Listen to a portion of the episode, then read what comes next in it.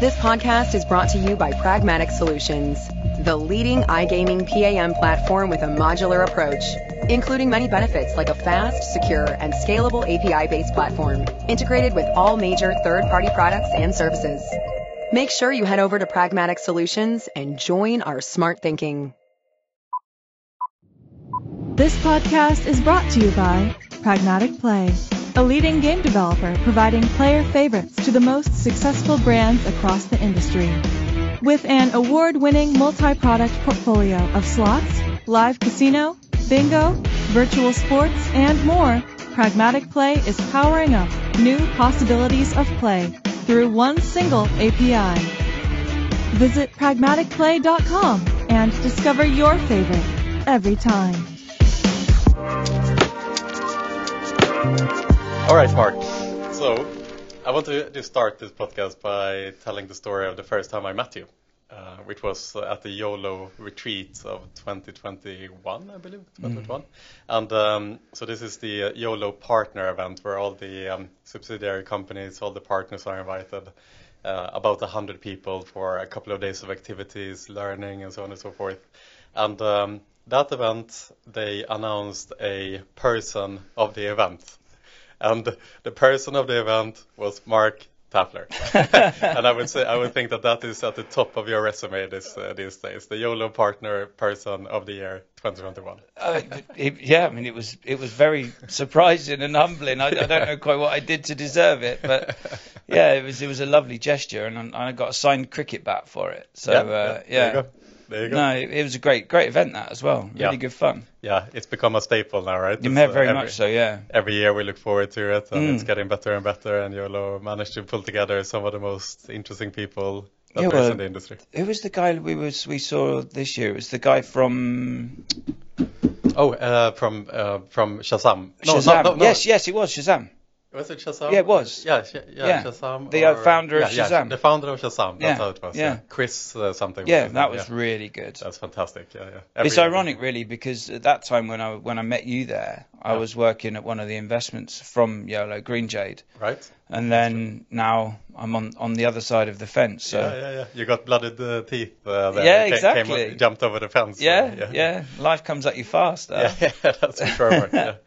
So, so Mark, it's been it's been great since then to to get to know you uh, more and more, of course. And uh, you know, I've we kind of been in the same sphere for uh, for a number of years, and I built up a tremendous amount of respect for for yourself and uh, the, the the way you conduct yourself at the the event. You're incredible at building relationships at the event and and expanded that network. And you're one of those people that are just very nice to be around. So I'm just very happy to have you here on the podcast first and foremost uh, today, Mark. But um, Today, we the, the topic of today is um, addiction, uh, actually, and um, even though you know the last couple of years when I've known you, uh, Mark, I've uh, you know seen you in the best possible light, but you've talked about recently now that uh, you have a past that is quite different from uh, how it uh, how it is today. So, can you just start to talk about your own journey from falling into substance uh, addictions to uh, perhaps uh, how you managed to take yourself out of that spiral? Can can you tell the story from the beginning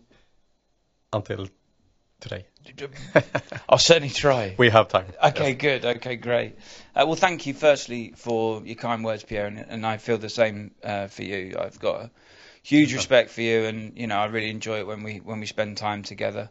You know, we end up sort of jump, bumping into each other Yeah. at conferences and Yeah, dinners. I and, love it. Yeah, and, and you know I'm I'm always watching what you do, so this this is uh, this is really lovely for me to be here as well. Yeah, pleasure. Um, so thank you for giving me the platform because I think what's really important, you know, the one thing that I would like for one, uh, just one person maybe that happens to see this is to know that there's a different way and that life doesn't have to be dark and, and hopeless. You know, there there are millions of cases of people who manage to live with you know addiction in their lives and, and not have to succumb to it. Um, you know, and, and today, you know, I'm I'm one of the people that is lucky enough to be leading that journey. So, you know, for me, this is a, a message of hope to anybody who's struggling, um, and anyone out there who doesn't think that, who thinks they're alone, um, because, you know, if I turn the clock back, I, I had a normal life. I, you know, I was a kid, grew up in London, you know, then moved just outside of London. Um, and maybe in retrospect, my parents had an, an inkling, inkling that I was slightly different because they moved many miles away from London, uh, as they saw London getting a little bit rough, you know, and I think that they would have, I would have been safer in, in, in a quieter location. Um, you know, and, and very typical upbringing, very typical, you know. No abuse, no nothing like that, you know. But and I find everything is retrospective. Um, you know, as I look back on things, I can now see signs and signals and what have you. And I think today, if I were to be 15 today, I probably would be diagnosed with, with maybe ADHD or, or uh, autism or something like that. And you know, I, I, was only reflecting on this over the weekend that you know I used to have an inability to sit still, you know, and I was always playing a tune on my fingers or counting, you know, counting beats to songs or you know kicking, you know, with my feet. Um, and I had kind of a general dis-ease with myself and the world around me. Um, you know, I, I was slightly rebellious at school, perhaps, you know, slightly uh, over the top. Um, but it was when I was probably 14, and you know, the rite of passage of a young boy is to go and drink in the park with friends, right? Um, and, and the, the, drink of choice at the time was Thunderbird. I don't know if you're aware of Thunderbird. No, I haven't heard of it. No, it's probably best that you don't. It's a good, good thing. Yeah, yeah, yeah. yeah. I mean, Thund- Thunderbird was this um, fortified wine, so it was like a 16% sort of drink, but it was a wine thing. Yeah. Um, it was absolutely feral. Um, and um, I just have a vivid memory. You know, we were in the park, we were 14, and, and we were drinking it, and it's like my life changed you know, it's like everything made sense. Um, oh well. You know the the overriding uncomfortability that I'd had in my own skin up until that point disappeared. Wow. Um, and I thought, that's it. This is the magic elixir of life. I found it. Wow. Um, and you know, even that night, all my friends, you know, had a little bit to drink and and played a bit silly, and, and I ended the night, you know, somewhere in a bush being sick, you know, and and woke up feeling horrific, but knowing very well that I was going to do it again because that feeling that it gave me was, was wonderful. It was the solution, yes. 100%, 100%. It was the solution. Um, you know, and that was probably the start. Um, you know, so I think my, my point here is that I, there was nothing that happened to me in my upbringing that was a trigger you know, and I think I spent a lot of time, and, and we hear a lot of people talk about, you know, we have to look at the root cause of things and we have to understand the whys in order to be able to deal with the core problem. Um, and that very premise, that very sort of thought process, I think stopped me from finding the solution and getting well for probably 20 years because I lived in and out of psychiatrists and trying to find out what was wrong with me, what was wrong with me because I felt different to how everybody looked. And I know that that's that sounds slightly counterintuitive, but I was always comparing my insides to everybody else's outsides. Right. Classic thing to do. I think. Right. Not realizing that they probably have their own things as well, right? They think the same way. Yeah. Eh, well, yeah, certainly. You know, now I know a good yeah. proportion of people do, and and that's why it's so important for me. You know, we we hear a lot about mental illness today, and and you know there needing to be a, a, an openness about discussing it. But in my opinion, in my experience, you know, addiction is something that still falls by the wayside and, and has a bit of a stigma attached to it. Um, but def- by definition, it is an illness. You know, the the the NHS view it as an illness, and it, and it comes with treatment plans and etc. Um, but you know, my my my journey, if you will, during my abuse as such was was not exciting. You know, the, I meet people and the discussion comes, "Oh, why aren't you drinking?" and you know, and I don't I don't hide it. I say, yeah, I'm in recovery. Uh, oh, you know, blah. Oh, how much did you used to drink? Mm-hmm. Did you drink every day? Yeah. Did you drink vodka and breakfast? Right. You know, do you sit in them rooms round like in the films? You yeah, know, and yeah, and and I and I think my role um, is to kind of break that that stereotype Um, you know, and and I wasn't drinking vodka at breakfast. You know, I wasn't. I I had a degree. Um, I'd I'd I'd worked for my boyhood football club Chelsea um, very successfully. I'd I'd run my own business very successfully. Um, I was working for a very large blue chip uh, handset manufacturer at the time. You know, my career was in in in its ascendancy. Right. So as, uh, at the same time as the, you had that other side, let's say you were functioning in your day to day. Exactly. And and that was one of the things that I was like, well, you know, there's nothing wrong. I'm yeah, exactly. You know, look at me. I'm I'm driving around in a Mercedes. You know, I'm doing all this cool stuff, and you know, I just always felt very very ill. Um, and I think that the again with hindsight, I I always felt worse when I had no drink inside of me. You know, um, whether it be the anxiety, the palpitations, um, you know, and you speak to anyone and it, oh, that's because of, but it, it's not. It's not because of the drinking that I had those conditions. It, those conditions were omnipotent within me. That I drank to get rid of them, yeah. if that makes sense. Yeah, to mask them. Yeah, exactly. To to feel normal. Yeah. Um, you know, the the the definition of of um, excuse me, of, of addiction, you know, in any sense, is that if once you start, whatever substance it might be or whatever behaviour, that you are unable to stop of your own volition. Right. Um, you know, if if if you were to be given a you know a, a drink, just have that one. Mm. Oh, it's like the, yeah. like the craving of taking another one exactly over, overrides yeah. anything else, right? And and that's like you know, there's kind of three elements to to addiction. There's the mental uh, craving, uh, the physical addiction. So that means so is the mental obsession. Sorry, that all you think about is this solution that you found, which which gives you peace, right? You know, prior to finding the solution to the to the piece, your your life is chaotic. It's it's unmanageable, completely unmanageable. Um, uh, and once you take a drink, peace comes. But but then your body, it actually digests alcohol a lot differently to an to a non-alcoholic. Okay. And and you become you you have a physical craving. Yeah. Um, and I think it's it's the only way I can liken it is to smokers you know, smokers crave the nicotine from a cigarette, which is why they smoke. It's the addictive substance within a cigarette. Yeah. Um, oh, you know, I have to, yeah. otherwise something bad's going to happen. I need to have that drink. Right. Minutes feel like seconds feel like minutes, and so on and so forth. Exactly. Um, and, and it then starts to consume everything, you know, because then you know physiologically you become uh, able to drink more. So right. you do, and and then you know then tolerance goes up.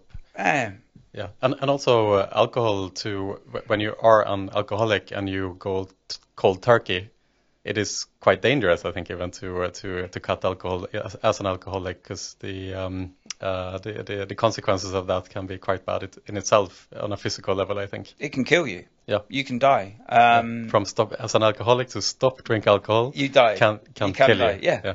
I mean, it's ironic to say the least. Right. Um, but no, I mean, I you know I had that once when I went to a rehab and, and I had to be detoxed uh, from the alcohol slowly uh, in order that I wasn't dying, you know. Um, but it's the cycle just just continues, right? And you know, I didn't realise what I was, and I'm out there searching for answers, you know, and and in uh, you know in 12 step recovery, there's a book that we use um, and in there, there's a chapter where it lists out all of the things that an active alcoholic has tried to do in order to convince themselves that they weren't alcoholic. Right. um, this thing was written in 1935, right? And there I am in, in 2000 and whatever it was when I first got sober, reading it and just aghast. You know, it's, we, we we drunk only white drinks, so no red wine, no rum, you know, uh, we, we, we didn't drink at work. We didn't drink on weekends. Um, you know, etc. etc. All these things, and I, and I did them all. We, we, we took a trip. You know, the amount of times I'm I'm going to Thailand to find myself. Right. yeah, so banal looking back, but you know, I'm in, I'm in that situation, you know. Yeah. I, I sort of go off and I do a 30 day, you know, vinyasa meditation retreat in Goa and, Yeah. you know, get myself hair braided when I had hair and, you know, like I come back and I'm fixed, you know, Yeah. and, Yeah. Exactly. and until the slightest life challenge comes and that's it, I'm back to it. Right. Um, you know, so during this whole period in, in my life, you know, this 20 plus years, you know, I've got kind of two full time jobs, right? What one is one is working and earning money, and the other one is is well, actually three. The other one is drinking and, and feeling rough, and the other one is convincing myself that I'm not an alcoholic. Right. You know, But it's kind of so so you're saying that uh, in in one sense you are trying to convince yourself that you're not an alcoholic because of this and this and that. You are able to function, you're able to work, and therefore this uh, behavior is somewhat uh, acceptable, let's say. But on the other hand, it sounds like there was always in the back of your mind. Uh, it sounds almost like you knew because you were trying. You you did go to Thailand or whatever. You you did realize that there was a problem at the same time, right? But maybe that voice was a bit weaker than the voice that was trying to um, uh, to accept the behavior. Uh, you're absolutely right. You know, there was blatantly something wrong. I knew there was something wrong, but I think the biggest fear was that I didn't know what was wrong. All right. Um, there is obviously um, a, a conditioned defense of the tools that you use to make yourself feel okay, you know, which was the booze. So I, no, I, I'm I'm not an alcoholic. I you know I, I suffer with this mental condition, that mental condition, the other mental condition. Um, the reality was none of those things Right. absolutely none of those things, you know. Yeah. Um, and and no no matter how many um, you know medical professionals that I saw, um, you know prescriptions that I was written, and and let's let's be very clear, all of the medical professionals I saw I lied to, um, because I didn't want them to tell me to stop drinking. So you you proactively went to them, but then when you sat down with them, you cho- you chose not to tell the full truth. Of course, hundred percent. Right. That's Yeah. Interesting. Absolutely, because I know Right. I know what the Yeah. problem is, right? Yeah, yeah, but, yeah. You know, I, how much do you drink? Um, what's what what's the unit allowance for a week? Yeah. Uh, well, you see, what I do, right? There's always a story. Yeah.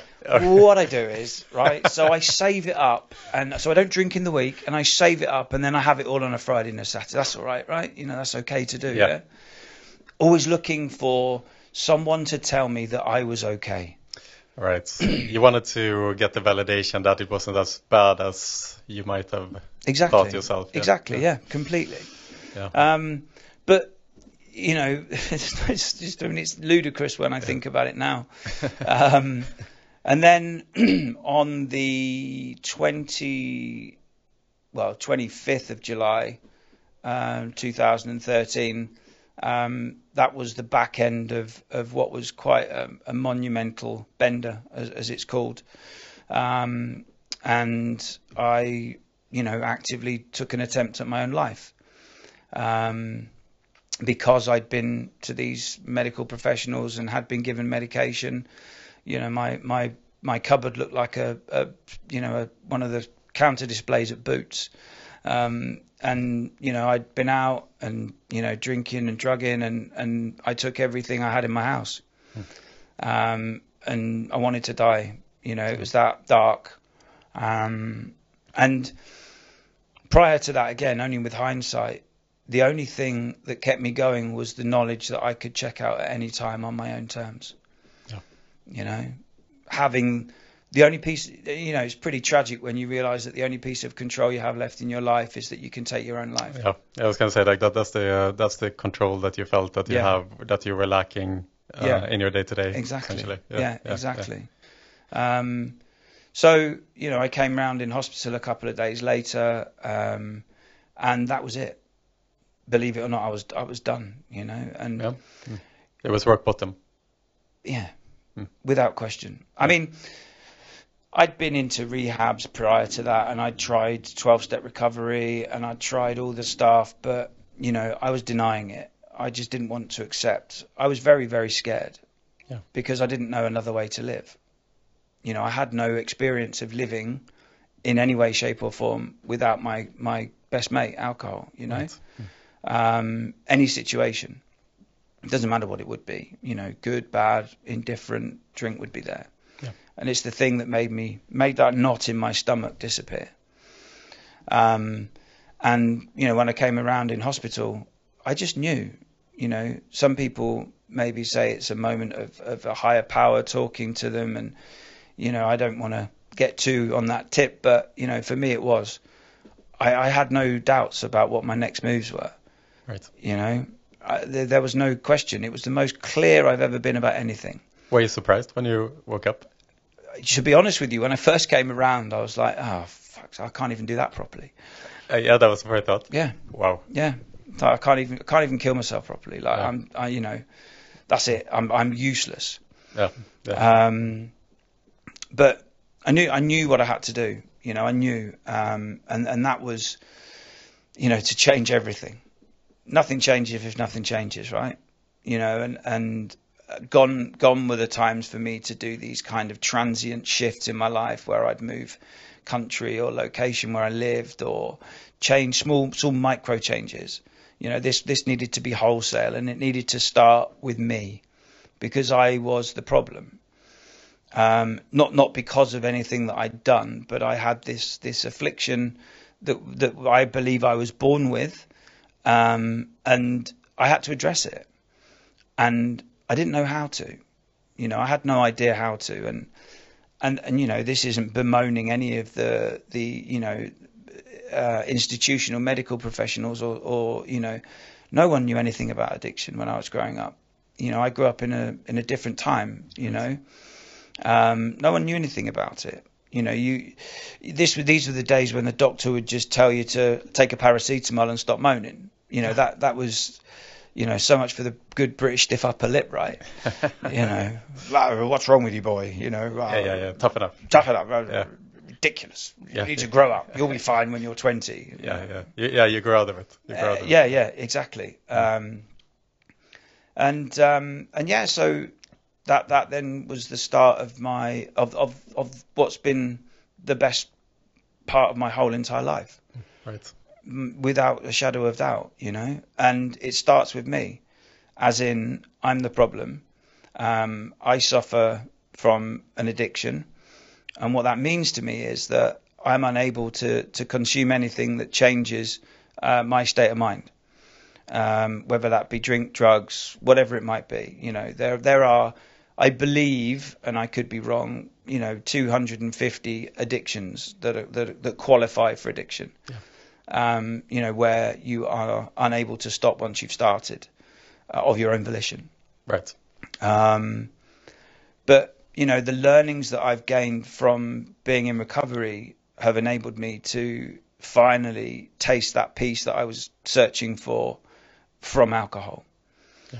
You know, um, and I say taste because life is life. you know, um, but I'm able to function today as a as a decent member of society um, to the best of my abilities. Um, but I have to do the work. I have to do the work daily. Yeah. You know, um, and you know the the if you if you wanted to kind of give psychological markers to what an addict is, addicts are scared. They're petrified of everything. Fear. Um, in our literature, it tells us it's it's almost like stealing fear to us because it causes more trouble. Um, you know, we're we're scared of what's going to happen when we don't know. We're scared of what did happen because of the potential consequences. We're scared of everything. Yeah. Um, and that living with that fear, it, it then manifests in other ways. Normally, anger. Anger isn't an emotion; it's a reaction that masks fear um, or embarrassment. You know, one of the two. Um, resentment is, is they say it's the number one offender with addicts. You know, so if if you're walking around, well, that person did this to me, and well, I'm going to get them back in this way, and you you know, you might as well die. It's you know, and and selfishness as well, um, and and trying to have one's own will and exert that onto those around you. Um, it, it's it's unhealthy for an addict. Yeah. I mean, it's unhealthy for anyone, but Yeah. Um, Can you can you talk, um, uh, Mark? So uh, it started with the first drink at 14. You know, you realized that you reacted differently, uh, perhaps than uh, than your friends reacted to uh, to their first drink. Can you talk about going from there to kind of when the um, addiction manifested in negative ways? Let's say, like when you started to go too far, and uh, what in, in what way did it manifest? Uh, uh, and do you have any examples of like perhaps uh, in the beginning, and then also maybe some more extreme situations that happened to you? Yeah, of course. I mean, unfortunately, it, it's all pretty droll. Um, you know, there, there was a lot of fun. I won't lie about that. You know, there was there was a lot of trips around Europe watching football. Um, you know, and and falling asleep during the Champions League final against Manchester United, which was good because we lost. And Thank God. eh? yeah, exactly. Um, you know, and and you know, for for many years being told about what happened during the football uh, because I'd have no memory of it. Um, to you know, just downright stupidness. But but I believe that if you put enough drink or substances in any human being, they will act in stupid ways. Um, you know, the, the the fights, the you know, the the stupidness that comes with it. You know, but towards the very end, it was me in my flat on my own. Just you know. drinking. Yeah. Drinking at home. Yep. Just on my own because people didn't want me around. They didn't want me around anymore. I was really boring. You know, I'd normally get thrown out by a bouncer. Then they'd have to look after me all night. Um, I, I was no, they didn't want, no one wanted to be with me. And of course, the, the other dichotomy is that you shut out the people that really love you. You know, so my mum was, was shut from my life for 15 years. Not as in I never saw her, but I never told her what I was doing. Right. I never, she never really felt what was going on in my life because it was all a facade. Yeah. Because my life was a tragic, boring, me on the sofa, hammered. Yeah. You know, um, and you know that's kind of the reality of it. Um, you know, I mean, that there's, there's, there's, funny stories just come to my mind actually. Right. Um, when I worked at Chelsea, and, and this is an example of how the alcohol could could enable me to be more confident and cheeky. Okay. So we we went out. I went out, and I, I used to get with the players quite a lot. And I went out this one night with John Terry and Eidur Gudjohnsen. We went for a meal in um, in Chelsea, and uh, Peter Kenyon had just signed as the CEO of the club, and um, the lads sent him over a bottle of wine to the table. Listen to me, the lads, like that's like the way they Right. call each other. Like one of Yeah. them, no, not really. and um, of course, I you know I was showing off and trying to drink with them, but obviously drinking more. Um, and in the end, I went over to Peter Kenyon's table. I don't know who it's with. He could have been closing a deal for Didier Drogba for all I know. And the last thing he wants is this little fat kid coming over to him hammered. so I walked over to him and I said, "Hi, Peter. I'm Mark. I work at Chelsea." He said, "Yes, I know who you are." So you know, th- th- these are the kind of things that, that are potentially career inhibiting. You know, that, that don't happen anymore, fortunately. Um, but no, one of the things that um, a therapist, well, not a therapist, well, yeah, an alcohol counsellor, he, he, he, he got me straight away. You know, with with this addict, I speak only for myself, not not the general masses.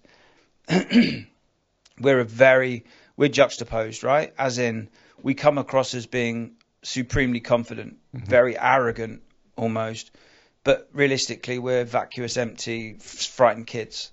You know, so that that front it, it hides, you know, what's really going on. Right. And this guy, he was like, yeah, he didn't say anything. You know, these people, these people that come into my life, and, and it's only when I have a moment of clarity I look back and go, wow, you're good. You know, like you're smart. And and it's these sorts of little things that I try and pick up and take with me into my daily life. You know, the way these sort of little micro engagements that you have with people that you think that's really good. Yeah. And he said to me, um, I suggest not go, not must go, not do. I suggest, you know, that you go to this this this session in Guildford, you know, in, just outside of London. It's, it's tonight, 7:30. Here's the address. So of course, mm, okay, I got nothing else to do. For some reason, I went, and uh, I walk in. It's this beautiful, massive old country house right? It's got like an open fireplace, you know, big wooden panels every what you'd think as typical English country houses. Right. And I'm late to the meeting because I was late to everything. You know, because I was so important that people had to wait for me, right? Right. You know, I couldn't have the good manners to come a little bit earlier on time. I'd be late, cause a scene, everyone noticed me, right?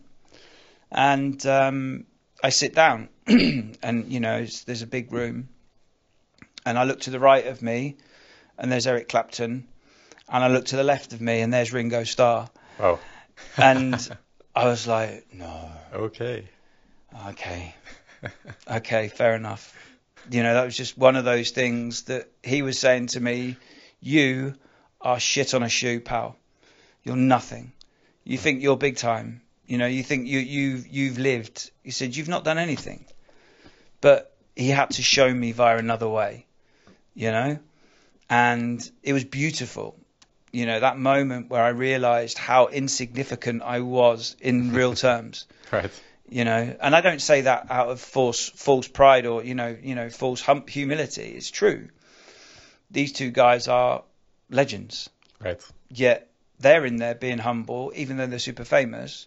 Um you know and and, and it really dawned on me that okay i have to get rid of my ego. My ego is the problem here because it's the thing that's stopping me from getting well.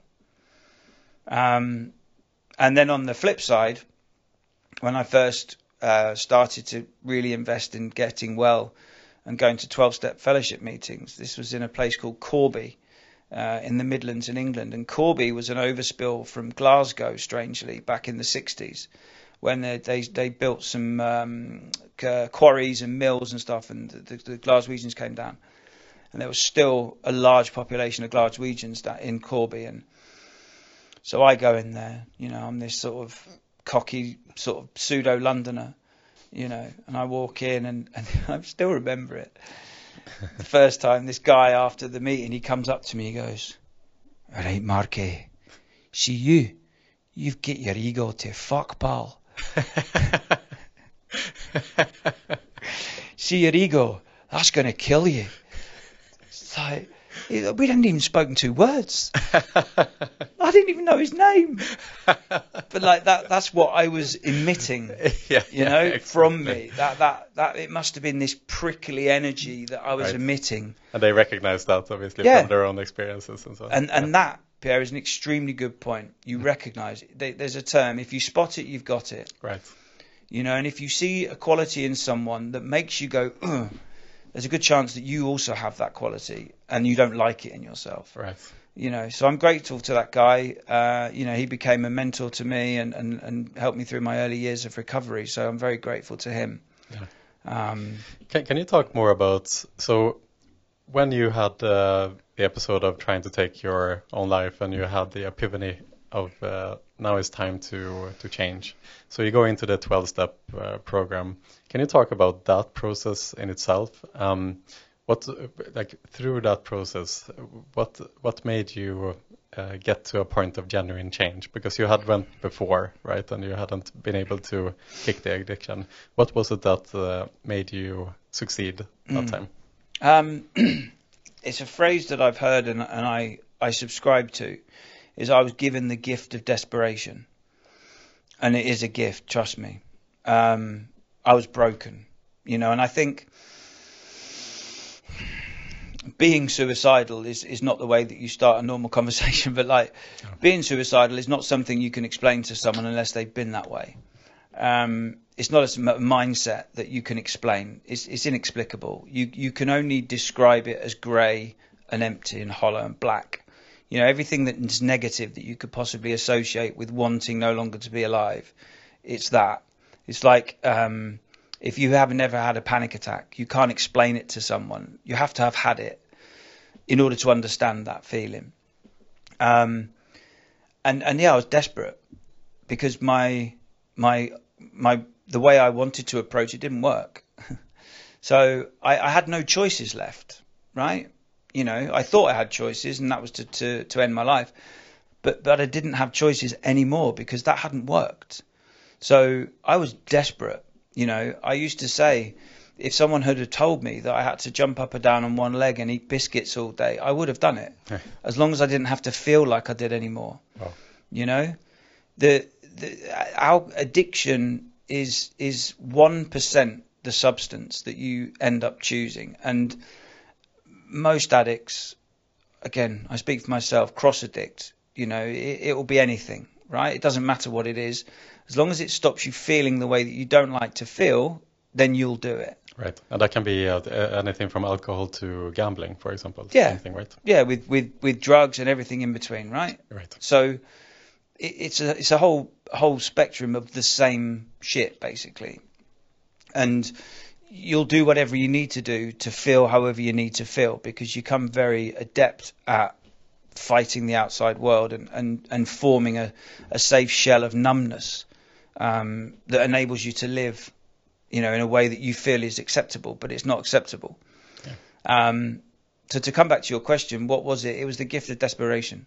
Right. Um, You had no other choice, basically. Nothing. There was- wasn't anything else. No. Yeah. I would love to, to say, you know, that it was the love and support of my friends, or it was no longer wishing to hurt my mum, you know, or it was wishing to be a good partner. That that would be lies. It wasn't. It wasn't that cognizant. It was the fact that I was just desperate. Yeah. I no longer wanted to feel that rock in my solar plexus and the palpitations and the cold sweats and the negativity and the, the confusion. I, I genuinely at times thought that I was mentally unwell, like like properly.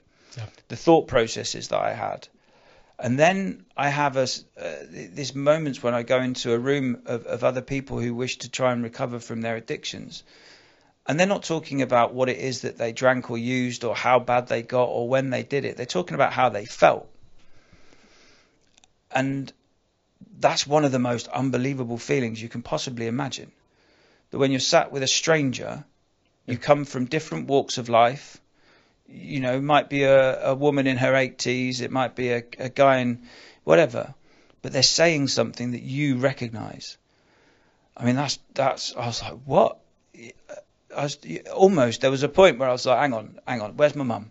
Like this has been set up right. you know? That is like the the, the, same uh, kind of stories coming from a lot of people. Yeah, like how it's candid camera. You've all been paid to be it, right? right? How are you saying what I'm feeling? Yeah. Like we've never met. Like Right. you, we, you know, we couldn't be from more different places, but you're saying the stuff that that I feel, and and that was it. I was sold. Yeah, yeah, amazing.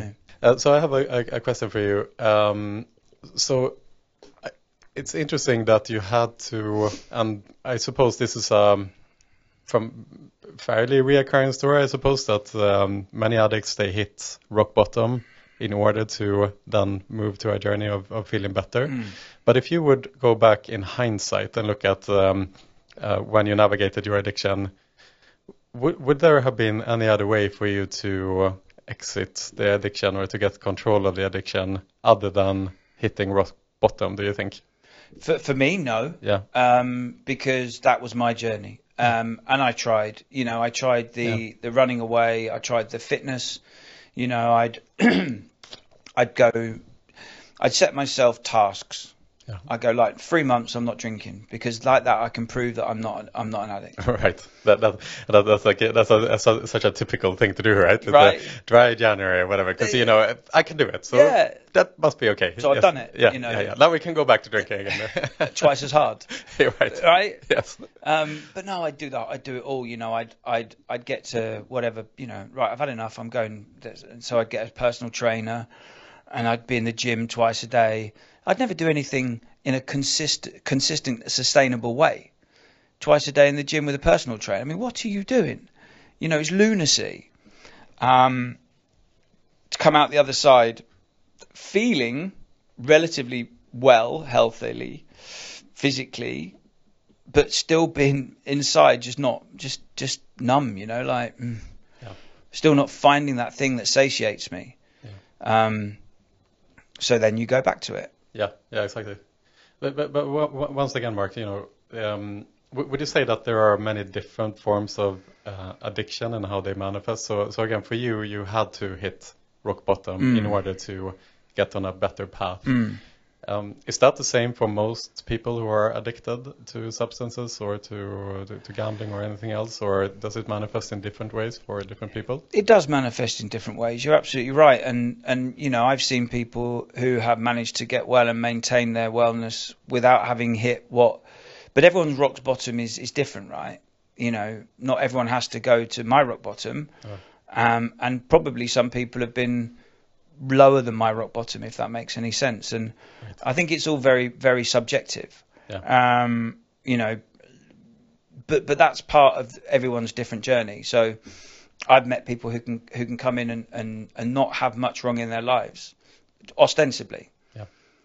But they're still desperate because it's hurting them enough. Yeah. yeah. You know, so their rock bottom is different to my rock bottom. Yeah. Um, but but my experience is that unless you've hit something, then I haven't seen people manage to to, to maintain. Right, because it is the, um, I suppose, the motivation or whatever you want to call it, to when you get to that point, to never want to Mm. hit that point again. Yeah. Right? Uh, Because Uh, what I see is a lot of times it, people come in because of someone else, right? They they, they, they try to get well because a, a- a partner or a parent or a child or or whatever it is is begging them, Yeah. and you know, please don't do it anymore, daddy. Please don't do it anymore, mate. Please don't do it anymore, sweetheart. Yeah. And th- they go to say to to appease the request from the loved one. right, and that's not sustainable. Mm-mm. Right, it has No. to come from. No, and it's actually worse because what happens is then you create resentment against that person Yeah. for making making you Oh, right. Right. making you get well, Yeah, right? yeah. You, you're, you're just getting in the way of my fun, Yeah. you know? Yeah, exactly. It becomes an obstacle. Yeah. And then, as we said earlier, you know, resentment's the number one offender. So you've got someone who's not well, resentful against someone they love. I mean, it's a cocktail for, for disaster, unfortunately. Yeah, yeah. I, I, also want to ask you, uh, uh, Mark. You know, it must be uh, difficult, uh, perhaps, to recognize that uh, that you are in a unsustainable kind of um, lifestyle because I, I can just say, you know, moving to Malta 12 years ago as a as a fairly young uh, guy, the culture here was very much everything is focused on the uh, parties, right? So. Uh, uh, several times a week. It's pretty standard, pretty normal that everyone goes out to get smashed, and uh, then we we go to work on Monday and we laugh about it and we plan the next uh, weekend's uh, drinking activities. And the uh, the culture very much kind of revolves around the drinking uh, here. And what happens through that is that it becomes normalized, right? So no one stands out in uh, as such. But sometimes we would say to each other like, just like think about it for a bit, you know where I'm grown up in a little village in Sweden, uh, you know, 3,000 people. If any one of us would have this behavior in this village, they would be recognized as the village alcoholic, right? Because it's a different context, Yeah. but it's the same behavior. Mm. Um, so I wonder a bit how much um, of the problem is also that you perhaps start seeking yourself to groups or to individuals that are uh, displaying the same behavior for in, in a way where you just feel like you're part of the group, let's say, and and uh, to to kind of mask the actual uh, problem. I mean, you're right. You know, the cultural piece is is is a, is a is definitely a contributing factor. However, I think unless unless you are an addict, you can mix with whoever you want, and it won't you won't get to that stage. You know, I know. Let's say. You know, I, I mean, you, you talk about the little village. and the village that I ended up growing in, they were all like that. So, it's different villages, yeah, with yeah, different that, cultures. that was a really yeah. Right, I mean, yeah. Sweden is much more civilized than, than the Midlands uh, in England. I'm, I'm sure. I'd, I'd, I'd, I'd, I'd beg to differ in some instances, but Um, but no, I mean, you know, you, you can get carried along by the tide, right? You can knock around with a bad crowd. Um, well, I think we've all done that, you know, Right. and I think there's an element of the human condition which means that we, as we go through life trying to find out who we are, to find our identity, we, we take a peek into lots of different social circles to see whether we fit into that. Um, you know, and, and that might be sitting at the top table in, in luxurious surroundings, drinking, you know, uh, 60 old, 60 year old Petrus, you know, but justifying it because it's 60 year old Petrus at 24 grand a bottle, you know, or in, in, in the, in the doldrums uh, drinking, you know, a can of Chisk. It, it, it's not, you know, I don't believe, and my experience doesn't tell me that it's anything to do with the crowd you associate with. You know, you, you if you are of the type of addict that I am, you will find your way irrespective of the people around you. Yeah. Um, But isn't it also a part of this uh, kind of story you're telling yourself that your behavior is normal um, by being with other people who are displaying the same Yeah. um, uh, behavior? No, you're right. It is, but but if if you are the if you are that person in that in that group, it won't last for long, because even the people that are doing it at your level will get pissed off with you. Yeah. Okay. You know, they'll shun you Yeah. because you So you're constantly moving social circles. That's the that's what you're getting at. Yeah. You're never stable in one circle. No. You're No. always moving around. Yeah. because you don't. Yeah, you don't want to burn bridges. Yeah. you know, it, it, it becomes a it becomes a tiring a tiring lifestyle. Yeah. Yeah. You know. I'm curious to know as well from your perspective, Mark, if if we look at the iGaming industry, there are a, a couple of particular positions that are very like socially focused in this industry, like say B2B um, account management, for example. It is a highly socially uh, kind of uh, uh, performing role where you have to be out and entertain your clients as much as possible. And um, with that comes a lot of uh, uh, a lot of drinking, a lot of late nights uh, in order to uh, to to be close to your to your partners. It's a particular culture within the industry, I would say. The, is that something you look at and and uh, sometimes and, and think that like do, do you feel that that is kind of like um how would you say like uh, a recipe for uh, for a potential disaster in in some individuals is kind of seeking themselves into that particular position and being offered those opportunities and that lifestyle is Mm. that a potential like risk uh, risky behavior or risky roles and so on Uh, do you see problems in that uh, area as well I think if if the people that were wishing to hide behind that role as enabling them to be able to drink like that weren't in B2B gaming, they'd be in insurance sales or investment banking or, or another industry that allows them to manifest what they wish to behave like. You know, I've seen a marked change in this industry since I've been in it. Um, you know, I think gone are the days where it's everything's about getting hammered with your customers. You know, I think that professionalism has overtaken that now. Um, and you know, with with the industry growing and becoming more, you know, uh, consolidated and you know having to work harder for the same margins, there's no time to have a hangover in this industry. You know, you take a customer out, the next morning you've got to be following up on what's been discussed at dinner. Um, and the best people in the industry will be the ones that do do that. Yeah. You know, and and i- i- if the customer wishes to indulge themselves of the night, then that's the customer's choice. Um, but I, I don't actually see it with my own eyes, to be honest with you. Not not at close quarters anyway. no no Um, and like I said, if anything, it's gotten it's gotten a lot better. Yeah, and that that I 100% agree with you on, on as well. That uh, in the in the in the years that I've been in the industry as well, it was very different days in the 2000s than what it is now. Yeah. In the 2000s, everyone was uh, everyone succeeded. Ever, all the companies went well. There wasn't really. Um, it wasn't really possible to see kind of the difference between good and bad companies because everyone was just succeeding at the same time. Yeah. And uh, with that came um, came a lot of problems uh, on on the social front for sure.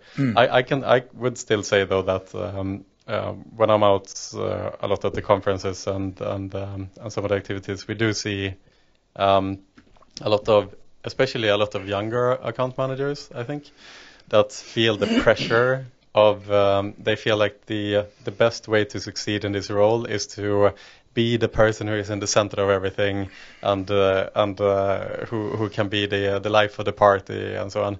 And they they tend to create sometimes that image around them that can be really difficult to escape. Because when you are known as the life of the party then you will attract those who are excited about that you as a person from that perspective and then it's really difficult to take a step away from that uh, right when you I I couldn't agree more, and, Yeah. and even thinking about being that person makes me feel anxious.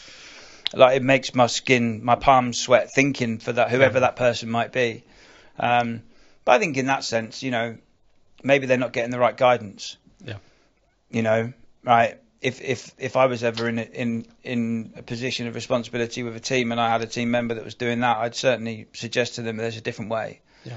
Um, because I think as I've grown as a person, what what is life and soul of the party now? For me, it's someone whom asks questions, whom whom has insights, whom I can learn from, um, sat round having a dinner. Yeah. You know, I have no desires to be around someone who wants me to drink Jaeger bombs and go to a club till five in the morning. And that's not because I'm approaching 50 and it's not because I'm in recovery. I think, you know, it's, it's because like. A little bit of the approach of 50 maybe. a, a little bit. Or a lot then, a lot, a lot. It's because I'm approaching 50. Yeah. Um, because it's just boring. Yeah. Like, it's just, and also, how how how much more business are you going to do if you're hammered with someone at that level? Yeah. You're not. No. I'd much rather sit and have a conversation with someone who's got some interesting stories to tell Yeah. and learn something than it's been a, a holistically good night. Yeah. yeah. You know? Yeah, absolutely.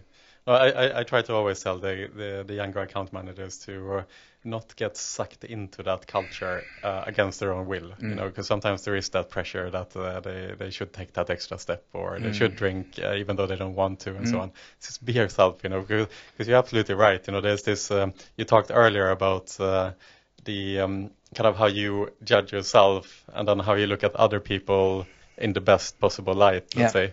And um, we are social creatures, right? So we would go to a party or social situation, and there would be someone who is the um, who, who who is the life of the party, and and and everyone everyone you feel that everyone is looking up to this person, and you get this. Um, urge to be just like that in order to succeed socially but as you point out you know if i think as well about the people that i'm most comfortable with in a social situation it's not necessarily those who are the loudest No. right this is those at all. tho- those who, who can listen to me because everyone likes to speak and to be listened to and uh, and those who can have interesting conversations with Mm. right Yeah, Those absolutely. And I, you people. know, I've tried it sometimes, and you know, Yeah. try and get people like that on a one-to-one and have a chat with them. difficult Oh yeah. difficult. Oh, very, They very live on the surface massively. There, yeah. you know, there there is a huge barrier there straight away. Yeah. You know, it's impossible to have any depth of conversation Yeah. uh, or learn anything. yeah Uh, so personally, you know, I, um, you know, one of the the things that recovery has given me is the ability to not um, take things personally, um, but also to be more selective with what I do with my time. Uh, I think with with this addict, there was a large element of people pleasing about me. Um, so I would say yes to everything, do all the stuff like you, like we were just ch- chatting about, and and what I found fascinating is that as I've changed over the years to to remove that behaviour from my my my life, nothing's changed. So it didn't work. No one cared, Yeah. and no one cares now. You know, which is which is beautifully freeing. yeah yeah. Um, you know, because we can, you know, be lost in our imaginings of what someone thinks or what someone doesn't think, or, uh, you know, no one's thinking about me right now. No, one, no one gives a shit. And that, and I don't say that in a negative way. It's wonderful. No. You know, it's so freeing. I have this much impact on the world, this much, and and it's about what I can control today. Yeah. You know, I can control showing up, washed, showered, wearing decent clothes, not as in expect, but you know, things without holes in, on time, with a considerate manner. They're they're they're, they're at my gift. They're in my control. Yeah. Everything else is out of it. Yeah. Um, but it, it's practice and takes time. Yeah, for sure. And and uh, Mark, so can you talk more about when you came out of the 12-step uh, program? So now you have um, gone through this program. You are now a free bird, and and Mark is now trying to set up a new life and maintain the structure that you have created through this program. Can you talk about like how like in what what were like the big lessons from the 12 step program that then enabled you to hold on to this uh, new structure afterwards as well rather than to fall back into the addiction again Mm. Um, I think it's really important to to sort of note that I, I will be in the 12 step program for life. Um, I still am in it. I still attend actively. Um, Okay. You know, I have um, a sponsor, I have sponsees. You know, I and I think that that is one of the one of the focal points. You know, the anchors in it is is talking, and I think as men, we're not very good at talking about things that matter. Right. You know, I think that there's still a big stigma about men uh, and their place in the world, um, and, and how we are supposed just to get on with things and not worry and not care and you know stiff up, chest out, you know, and all the rest of it. But it, it it's having accountability and and also being of service, and you know, a great part of what I want to be in my life today is of service. Um, and and that sounds quite egotistical. I don't mean it to be. It's more about it's not grand gestures. You know, it's not me going out and you know handing out free food every. It's just being available for someone if ever they need me. You know, uh, making my time available for someone who is in need, in whatever way that might be. Um, but there are, you know, there are clear principles within recovery that I follow today, and you know, they are about not wanting to have control over everything because I can't. There's a lot of self-reflection in there. Um, you know, a lot of watching for characteristics within me which are unhelpful to my growth, selfishness, self-seeking, fear, um, etc. You know, they will come up, um, but the key is for me to quickly right them if they do. Um, saying sorry. it sounds small, right? but I, I'm gonna I'm gonna annoy people. I know that. That's just life. But if I think today, I remember this guy spoke once, and I and I was very interested in what he had to say, and he started off the whole piece by saying, anything that I say, if you take offence to it, that's your fault. And I just sort of sat there and then I, what do you mean? He said, well, you know, you I can't give you offence. You have to take it proactively from what I've said. Um, and, and that really registered with me because I think if I know that my intentions and my motives are good, then I can sleep well at night. You know, if if I've annoyed someone in some way, then they need to tell me because there's a good chance I won't know. Right. You know, because I'm not trying to. Yeah. If that makes sense. Yeah. In, in my case, my girlfriend is very good at telling me when I do something wrong. So uh, yes, I can relate. Yes. Well, it sounds like she's very healthy. I, yeah. Sometimes I have no idea about it. No, of course not. Why Yeah. would you? you- I do what now? Yeah. Um, but it, it all sounds quite simple stuff, but it, it's not. You know, it's very important stuff. It's intrinsic, and you know, there's a lot of similarities with the Stoics. You know, the stuff that the Stoics, Marcus Aurelius, and and such. You know, their approach to life um, that that is you know tens of thousands of years old now. Um, and you, you know, I, I take I take what works for me. Um, but it is about keeping a routine.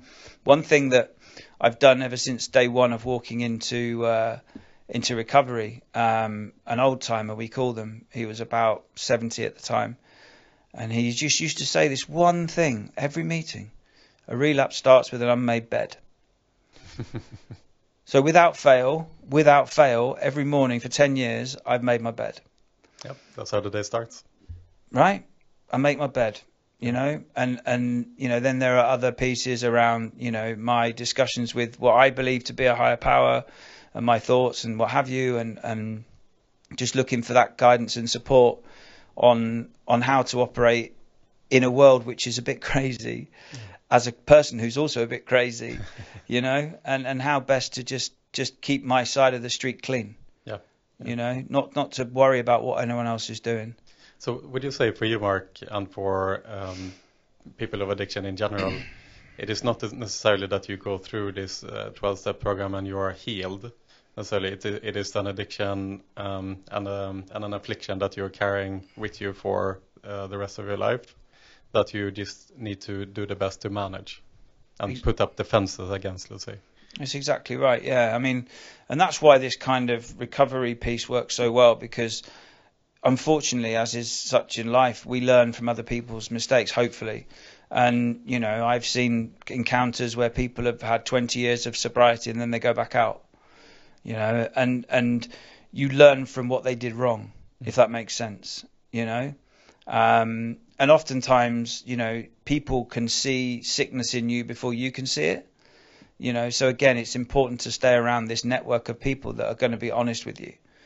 So, um, are you all right, mate? Because you know you've started wearing like red clothes and you know and you you you've dyed your hair like you're not all right, are you? you know, um, and and it's it's that kind of consistency thing, you know, and and it's just you sort of go from being this self-absorbed, tangled mess of, of chaos to to being selfless as possible, um, and and open to new thoughts and ideas. To you know, you you become a receiver rather than a blocker. Um, and I know we discussed this the other time, but you know, like Alan Watts talks about the the water. You know, he talks about life like being not not like clouds, but like like a lake, like a river. And sometimes it runs smoothly, and sometimes there's rocks, you know, and sometimes it's deeper. Um, and and I and I think there's a lot to that, you know. There, and and I think you can learn a lot from a lot of these these speakers, but you know what I what I also believe strongly is it's it, everything's about action. Nothing changes if nothing changes. You know, so I can't sit there and bemoan X if I'm not doing Y about it. Yeah. You know, um, and and I find it hard when when others do that. Right. Um, but uh, you know, I'm not the arbiter of their affairs. I, they have to Yeah. do what they need to do. Because it's a good point. I think that um, a lot of people they have various problems in their life, and um, listening to inspirational videos or podcasts or reading books uh, is often the kind of the go-to uh, technique, let's say. But then many people they don't really carry the lessons through into their life. It's a, it makes sense when they listen to it, they Mm. feel motivated, but then nothing happens after that, right? That's Yeah. the, that's the big thing. hundred percent. And you know, this isn't about judgment. It's it's about it's about trying to communicate a message that change is possible for everybody. Yeah. But you have to do things to change. Yeah, it's not going to be easy. No, it's not. It's hard, man. Yeah. It's really hard. There's a lot of crying and there's a lot of shaking and there's a lot of doubting yourself and but it's possible. Yeah. You know, you can go from being suicidal to to sitting on a podcast with you. Yeah. You know, it takes some years, but but there's no there's no well there's no end to this thing that we're doing. No. You know, we, we haven't got to get anywhere because we're all going to end up in the same place. Yeah. You know, by nature's call this time, hopefully. Yeah. Um, and I just think as long as we are true to ourselves whilst we're here. I mean, if you'd have seen my my bookshelf, I mean, this is before Audible and, and all that sort of stuff. I, just I look I was like one of these stereotypical like preppy, you know, woke kids back in the day. It was all Paulo Coelho, Yeah. you know, and Eckhart Tolle. You know, and you Yeah, couldn't. yeah, There's nothing you couldn't tell me about The spirituality. yeah, you That's couldn't. There's nothing you couldn't tell me about spirituality because I knew. I, I know I knew, right? Wow. Did, was I doing any of it? Yeah. No, Yeah. of course not. But I had the books. I believed my own narrative. Yeah. Um, It becomes almost like a defense mechanism sometimes, right? With uh, perhaps uh, people with different afflictions uh, that uh, go really deep into that whole like. Um, uh, I, I think that uh, there's there's probably a considerable amount of very spiritual people who are perhaps just kind of hiding or create uh, creating defenses against uh, their own afflictions yeah. by saying the right words. Oh, 100%. right? They say the right words, but there isn't the action behind it often. I remember it's so funny a, a guy who I respect massively and, and I've known for years and we we speak still now and I remember I was dating a girl at the time and uh, I was that horrific spiritual guy right? I was like I was basically Brian out of Family Guy. Do you know what I mean? Like that that that real cliched horrific prick who you don't want to be anywhere near with. And um, I, I I saw him this one night and I said he said, oh, do you know. I'm really pissed off. He said, why, what's wrong, mate? I said, well, this girl I'm seeing, I said, I'm sending all this spiritual stuff and she's telling me not to. Like, does she not understand? Does she not see just like, you know, how papal I am? And he, and he just said to me, he went, I don't know, mate. He said, uh, maybe spiritual people don't talk about it. Mic drop. Basically. Yeah, and and I just think that the, you know these little stories of, of ego deflation across my journey are the things that I still pick up on today. And that's why I need people around me that I trust, that I can talk to, that can shine a light and hold a mirror up to me Yeah. and who I am. Because today, what I know to be factual is that I, I'm just flesh and bones, and that I'm I'm flawed. Not Yeah. because I'm an addict, but because I'm a human being, and, and intrinsically human beings are flawed. Um, but I'm willing to be better. I'm willing to be shown. I'm willing to be told. Um, you know, and for me, the the key is ego deflation. Yeah. Yeah. You know, to be free of ego for me is peace. Because if I'm free of ego, then I'm not bothered about what someone thinks about me. I'm not bothered about the what ifs. I'm not bothered about this or that, you know, and, and not bothered isn't a negative sense. It's a free of worry thing. Right. Um, I don't have to concern myself, you know, because what's going to happen is going to happen.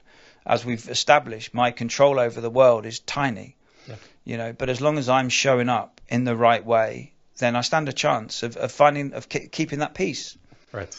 So being truly comfortable with yourself and confident means that you realize that you are not perfect, Mm. basically, and you are okay with that. Hundred percent. Yeah. Yeah, I know I'm not perfect, um, and I don't believe there is such a thing as perfection. Oh, oh. You know, and I think the strive for perfection is is a wasted journey. You know, I think it's you against you, and you know, if I was better than, you know, I always do a year's reflection. You know, at the end of at the end of every year, I, I, I journal through the year, and at the end of the year, I look back over the months and I look and see, trying to try and get some trends or some some things that were going on for me, so I can be better. Yeah. But I'm not trying to be better than him or her, or achieve that and that. I'm trying to lean in further to the peace that I'm achieving, Yeah.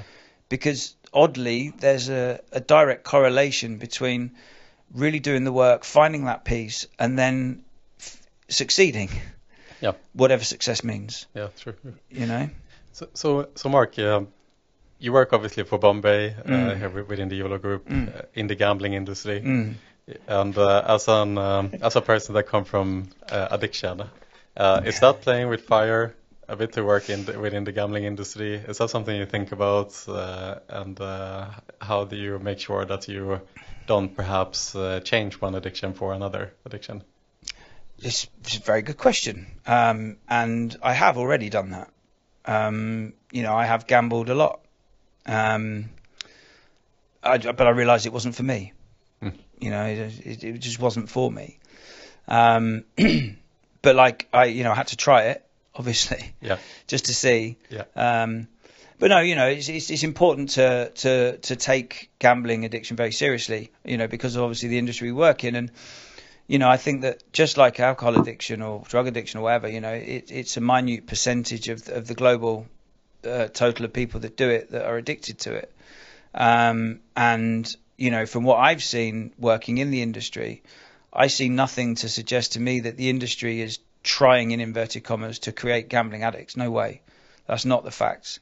Conversely, when you can buy alcohol from a petrol station on the A1 in England, I would argue differently about the way it's run uh, when it comes to alcohol. Um, you know, alcohol seems to get away scot free uh, from everything, right? Um, but you know, I think that gambling addiction is something that, that, that will be prevalent because there's addictions all over the place. Um, but from what I see, again, you know, it's in the, the companies put in, in place things to, to to stop it. Yeah. Um, but as as with I was when I was in, in active alcohol addiction, I, I would have found alcohol anywhere, and and people will bet up at two flies racing up a wall if they want to. yeah, yeah. You know. Yeah, if Uh, you truly like, if you are truly addicted to gambling Yeah. or to alcohol, you'll find your way to the Of bottle, or you'll you find will. your way to the Yeah. to the gambler. And and quite honestly, they probably aren't going online either. I mean, I think nowadays you have to do enough KYC and DD to, you know, to get on or get money out or what have you. It's it's, it's difficult now to do Yeah. that. Yeah, Um, they're more likely to go to a local, you know, um, casino or whatever it might be. Yeah. Um, but they can recover too, you know, but they have to unfortunately get to their rock bottom. yeah, yeah, Um, yeah. you know, if if if they if that's their affliction. Yeah, yeah, yeah. Is there um, so, so Mark, you know, you've you've um, been part of the 12 step program for a long time. You've been speaking to a lot of uh, other individuals with um, different form of addictions. Uh, is there a way for you, like, do you spot someone who is in in in trouble if you see them on the street or if you are in the same room with them? Is there a different way of movement or how they speak or how they act that uh, that you can sense uh, as a potential someone who is not in the in the in the best place? It, it it might sound slightly contrived, but yes, Yeah. I can certainly sense someone whom whom is is struggling, you know, and, and I think that I recognise the energy, you know, someone's energy, and it might not mean that they're they're struggling with the same thing that I struggle with, but you know, I see I do see people um, when they're out and about, and I think, mm, I hope you hope you find peace because you're not peaceful right now. Yeah. You know, it's it's, it's tough to watch. Yeah. Um, but and that's why I almost put my neck on the line by doing these sorts of things, in order that, that if one person sees it and they're the one that's struggling, that they know that they can also feel better. Yeah. You know that that's that's it. You know, Yeah. and I think that the number of conversations that I had about mental health and how open places need to be about mental health, that same thing isn't the same about addiction. Um, and maybe that's because you know the the 12 step recovery programs always have anonymous after the names um, but I, I think that you know a lot of the the celebrity culture now is such that they're very open about their addictions and and I think that that gives people the opportunity for it to be feeling a bit normal Yeah. to to be an addict um, but yeah I mean you, you you know when you know right Yeah, yeah. Are, are there any um, any misunderstandings perhaps uh, from the general public about addiction?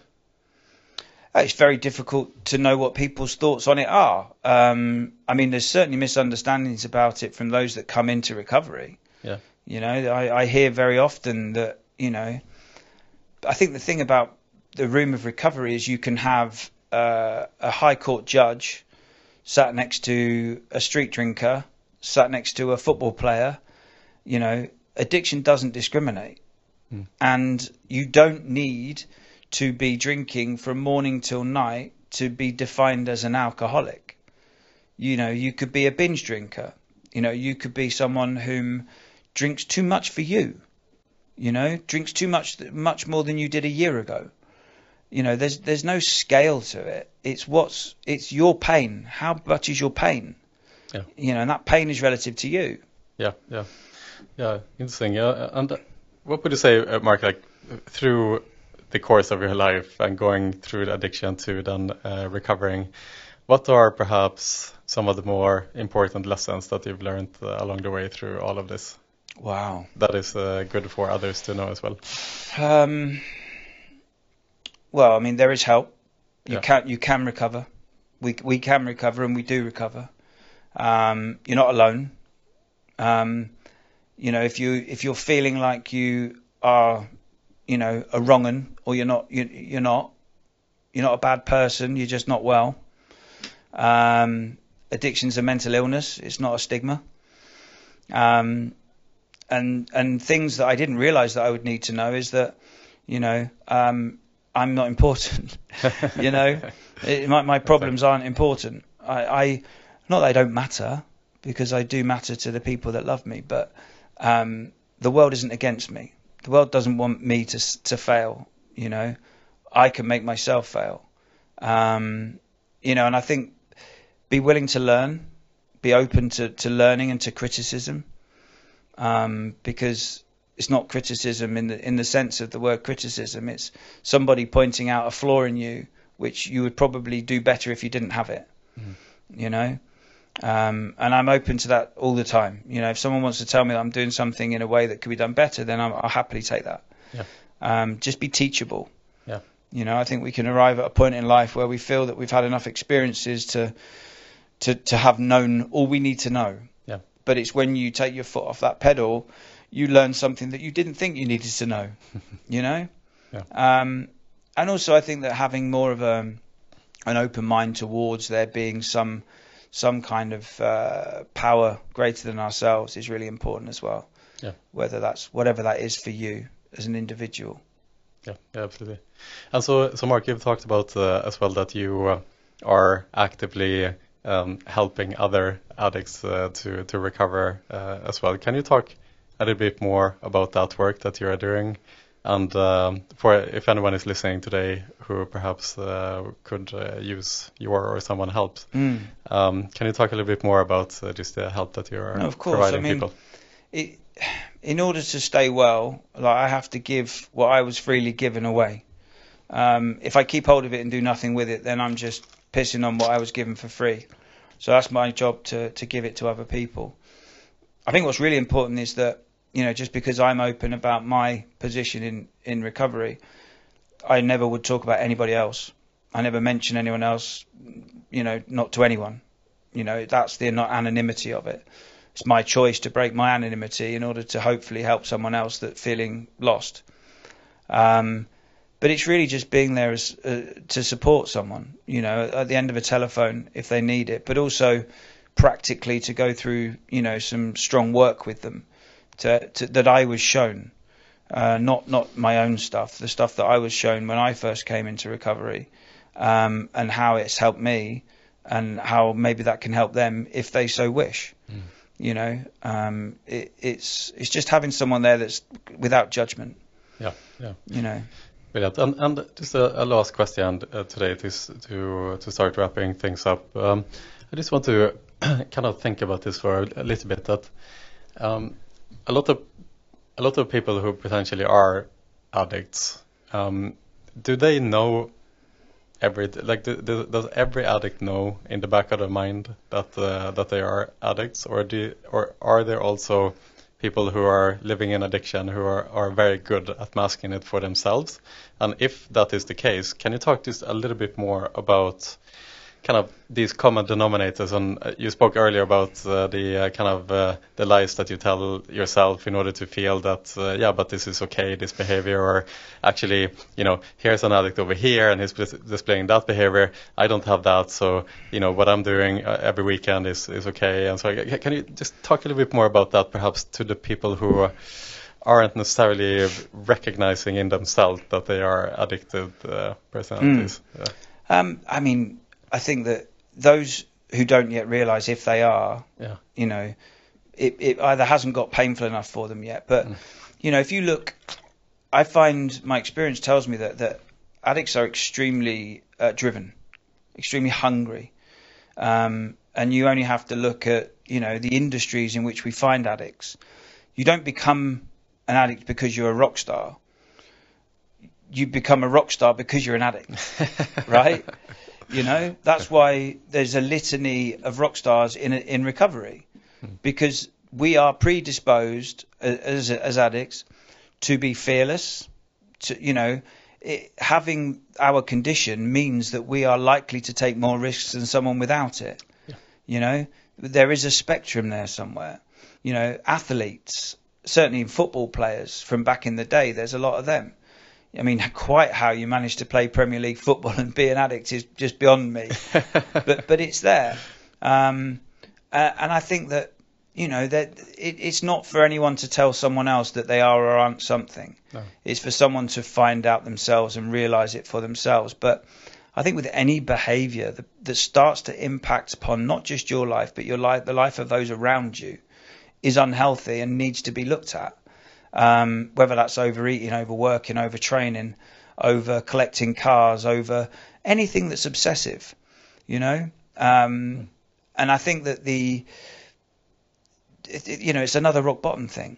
Yeah. You know, if for example you you have a you drink too much water. Let's I don't know, just as an example, you know. Yeah. I drink 74 liters of water a day. I mean, there's a problem there, right?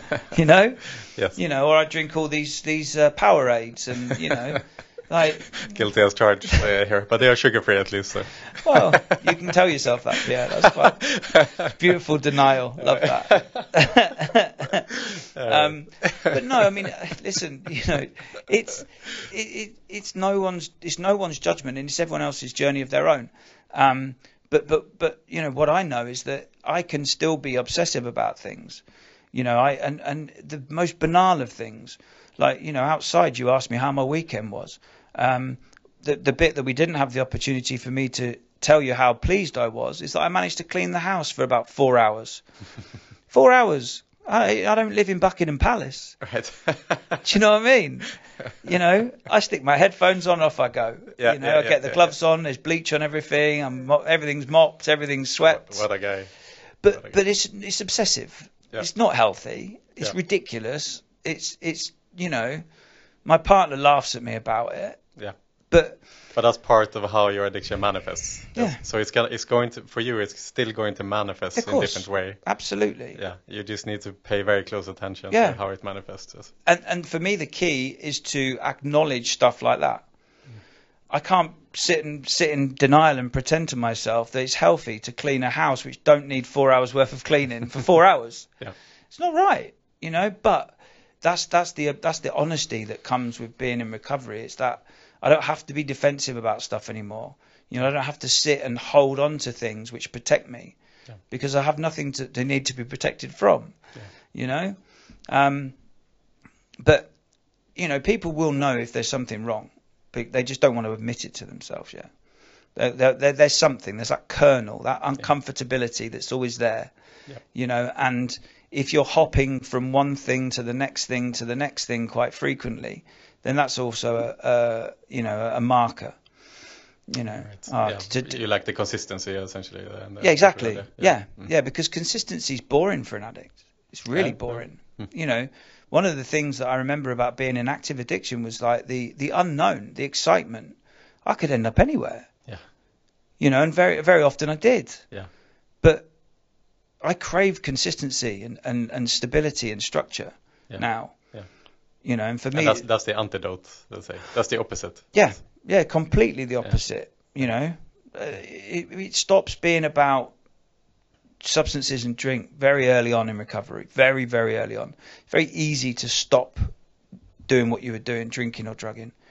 It's very hard to stay stopped and look at yourself and change your behaviors. Yeah, and that's why you need the like the structure in life, a stable job to go to every day. Yeah. Make the bed every morning. Yeah. Eat healthy food. Exactly. You know, so on and so forth. Yeah, exactly that. Mhm. But again, with with with, with consistency, but not with obsessiveness. Right. you know, and, and, and I, I can get obsessive about things. Um, and, and again, in, in my little world, it's massive, but in the big world, it's nothing. You know, and often I find with talking about things, and you know, you hear about talking therapy, and I know it's not very cool for a man in nearly 50 to do talking stuff, but it takes the power out of it. Hmm. You know, it it means nothing once you say it out loud, Yeah. or journaling, writing things down because then you get to look at it as a third person observer. So it's almost like it's your thoughts lie to you. Yeah. We tell ourselves a narrative which defends our position that we want to take. So if you talk to someone about it, someone you trust, someone who's kind but honest, you'll very quickly get the answer. you know, and I always think as well. People have asked me many times, "Do you think I'm an alcoholic?" Um, and and I, my response is, I po- couldn't possibly say. I said, but I think you do. Hmm. You know, because if you're asking whether you've got a problem, there's a chance that you probably have a problem. Yeah. You know, um, but that's that's great. It's not the end of the world. It's the start of a new world. Yeah. You know, in anything. Yeah, yeah, yeah. Brilliant, Mark. Uh, it's been fantastic to have you on uh, here, Mark. Uh, thank you for sharing the story, of course, and for being open and honest. And um, uh, like I said, if, if anyone is listening to this who uh, who uh, would like to uh, um, ask more questions directly, they can reach out to you. I Hmm. please, suppose. please, please, please do. There's there's resources online, but you know, as I said, this is about confidentiality and anonymity, which sounds strange considering I'm here talking about it. But you know, that's my decision to break my anonymity, and I would never do it to anyone else. So uh, if anyone's struggling, you don't have to. Yeah, yeah, brilliant. Thanks so much, Mark. Thank you so much. Pierre, for giving me the time. Ah, anytime.